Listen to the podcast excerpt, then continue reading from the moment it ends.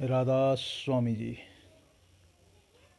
आपसे निवेदन है कि सोने से पहले रोज़ाना ईश्वर को याद करके अपने अंतर की आवाज़ से प्रार्थना और अरदास करें कि आज मुझे दो दिन भर जो भी अच्छे बुरे कर्म किए हैं मैंने, उन सब की मुझे माफ़ी चाहिए और कल से किसी भी के साथ कोई ऐसा व्यवहार नहीं करूँगा जिससे उसके हृदय को आघात पहुँचे।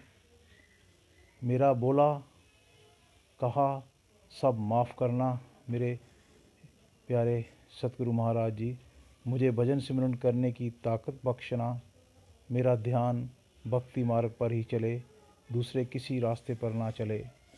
ये अरदास करके आप सिमरन करके सो जाइए।